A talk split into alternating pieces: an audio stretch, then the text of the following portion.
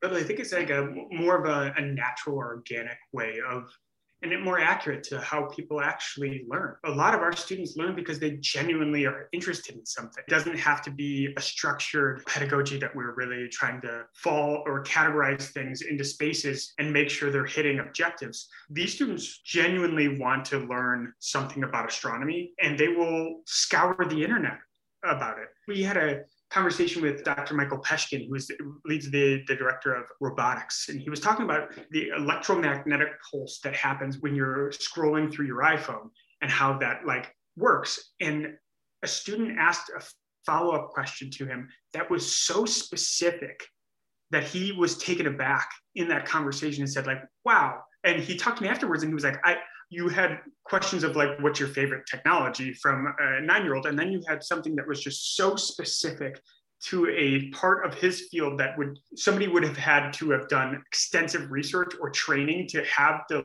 level of question. And he was like i was just taken aback by that because you just don't see that everywhere.